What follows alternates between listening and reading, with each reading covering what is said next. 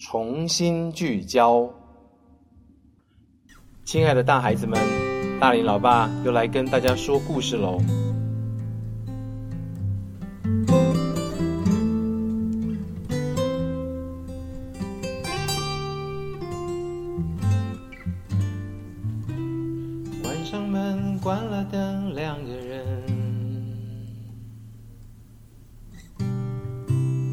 这一秒，你看我的眼神，理智在狂奔，在无声讨论。当感觉已冰冷，心还能否忠诚？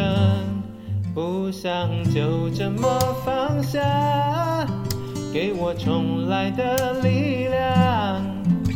不管伤多深，只要我们还愿意，就可能带着重来的渴望，坦然过去的悲伤。每个懂爱的人，一定也懂得等，等那值得的人。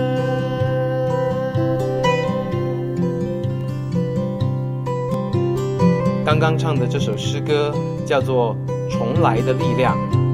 二零二零年四月十七号的直播和解那一集节目当中，我们有邀请嘉恩现场为大家演奏演唱。今天换老爸唱了，喜欢这首歌吗？这首歌写作的目的是在鼓励关系破裂的两个人，原本指的是婚姻，当然也可以延伸到各种的关系。靠着重来的力量，耶稣爱的力量，修复那破碎的残骸，耐心等候那一天，与你最初用尽一切力量追求、渴望长相厮守的人破镜重圆。想想那起初的爱，一起享受的时光，虽然现在受伤了，但你我都可以在充电补命之后。重新寻回那份美好。人与人之间的关系如此，我与自己的方向，或说起初的热忱，也可以吗？今天要分享的故事记载在新约圣经马可福音三章二十节到三十五节。之前好多次故事中提到，耶稣团队四处传讲天国的福音，叫病人得医治。使那些被鬼附身的人因着耶稣赶鬼重获自由，耶稣因此受到万人的爱戴。但此同时，却引发既得利益团体的嫉妒。他们被称为文士、法利赛人，是多年来的宗教领袖，教导以色列人学圣经、认识上帝。比耶稣更早受到百姓的尊敬与推崇。只是当耶稣出现之后，能力远胜过文士、法利赛人，道德上与爱人的表现上又更加杰出，抢了他们的风头，使得他们受关注的程度下降，暗赞人数也远不如前。这些人气得跳脚，便开始四处散布谣言。抹黑耶稣，以色列的百姓啊，你们应该要听从的，应该是像我们这种正宗传统的教导。那些新兴的、看起来神奇的，你们反而要小心啊！他们恐怕不是从耶和华我们先祖的上帝那里派来的哦。那个拿撒勒人耶稣啊，他不过只是木匠家庭的后代，又不像我们受过严格的学院训练。他说的话可不能听啊！没错，一病赶鬼这一招是还蛮厉害的。但我要跟你说，耶稣可能是靠鬼王来赶鬼的。接近耶稣就是和魔鬼撒旦同伙，恐怕难逃上帝的审判啊！流言一出，对耶稣团队影响很大。耶稣的使命是要向以色列百姓传讲。悔改自身的行事为人，转而遵行耶和华天父上帝的旨意，被他们这么一闹，可就麻烦了。额外要花更多的功夫，多做解释，澄清自己团队的动机，取信于自己的同胞。不但如此，这个造谣还影响到耶稣家里的人，妈妈玛利亚、大妹、弟弟，天天担心害怕。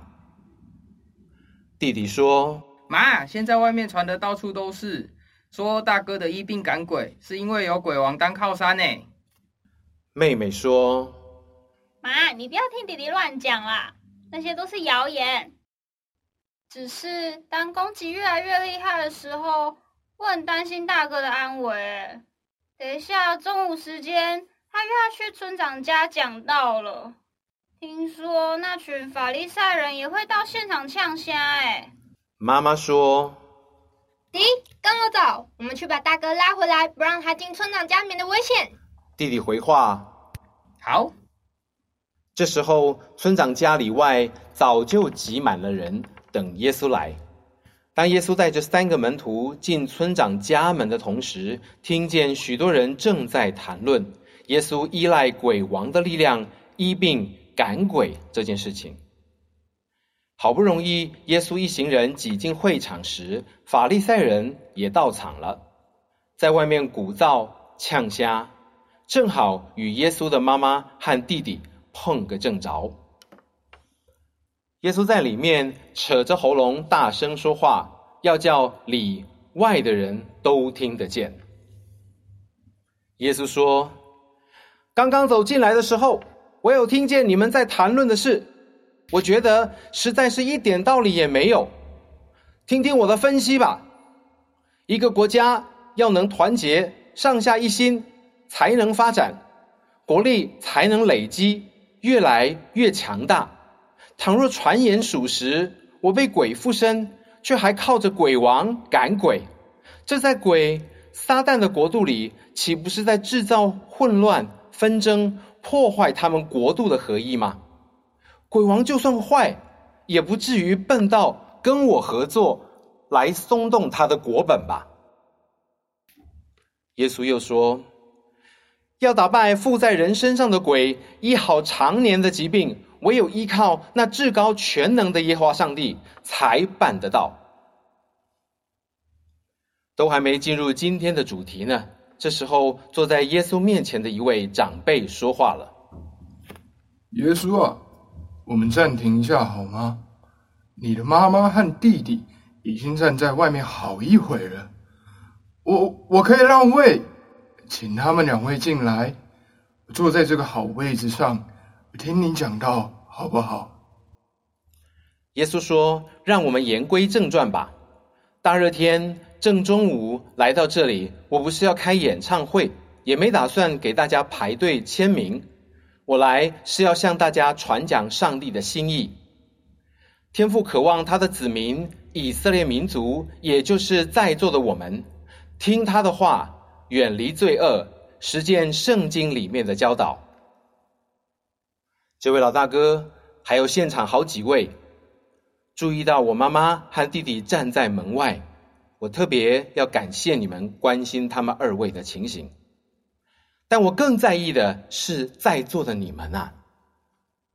如果你们每个礼拜去会堂报道。听了许多圣经的话，还能真心落实遵行，你我就没有白来这一趟了。耶稣降生在以色列这块土地上，从少年时期就知道自己的使命，三十岁受洗，开始了三年半的传道和门徒培育生活，直到他被钉十字架，死后三天复活，亲自向众人显现好几个礼拜。见证上帝早先的预言，而后升天。毕生历经外界的干扰、亲情的勒索，每每上山安静祷告后，他总能快快的重新聚焦，回到他的使命。即使在克西马尼园那个难熬的夜晚，耶稣还在祷告后勇敢赴义，完成天父预定的救恩计划。村长家里的这一场聚会。来了这么多人，每个人心里想的都不一样。有的人是担心家人的安危，有的人是在乎要给耶稣一个好的印象，有的人更是在乎自己的风头已经被耶稣夺走了。面对这一大堆的质疑，他却非常清楚的一一厘清之后，立刻回到主题，就是上帝给他的使命，上帝要传讲他的心意。耶稣很快的回到他的使命，我们能回到我们的使命吗？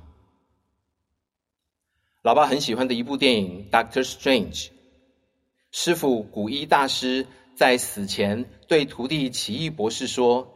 你的傲慢和恐惧让你无法学会最简单和最重要的教训。徒弟回问：“是什么教训？”师傅说：“It's not about you。不要再以自我为中心了。也就是说，如果奇异博士跟别人一样，只想将法术用在自己身上，医好双手，重回本业，那么他对这世界的贡献恐怕就寥寥无几了。”认清这个道理以后，奇异博士就成为至尊魔法师，成为地球的保护者。让我们一起来学耶稣的榜样，来学奇异博士的反思吧。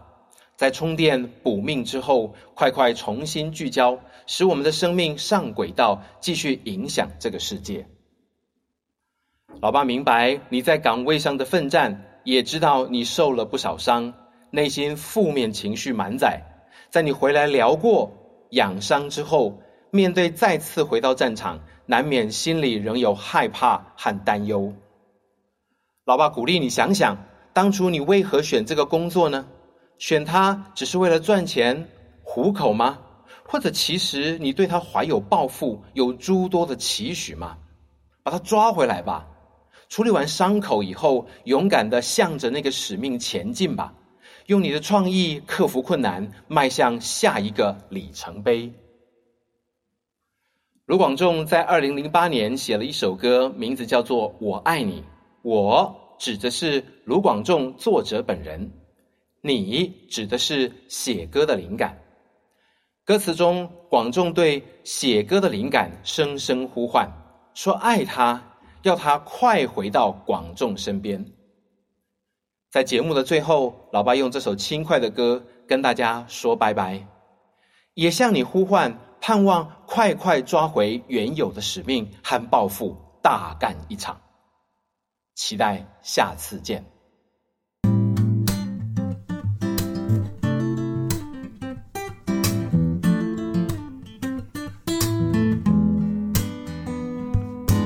好不好？好不好？好不好？哒哒哒哒哒哒哒，不知道，不知道，不知道，不知道什么好预兆。太阳公公出来了，他对我呀笑呀笑。我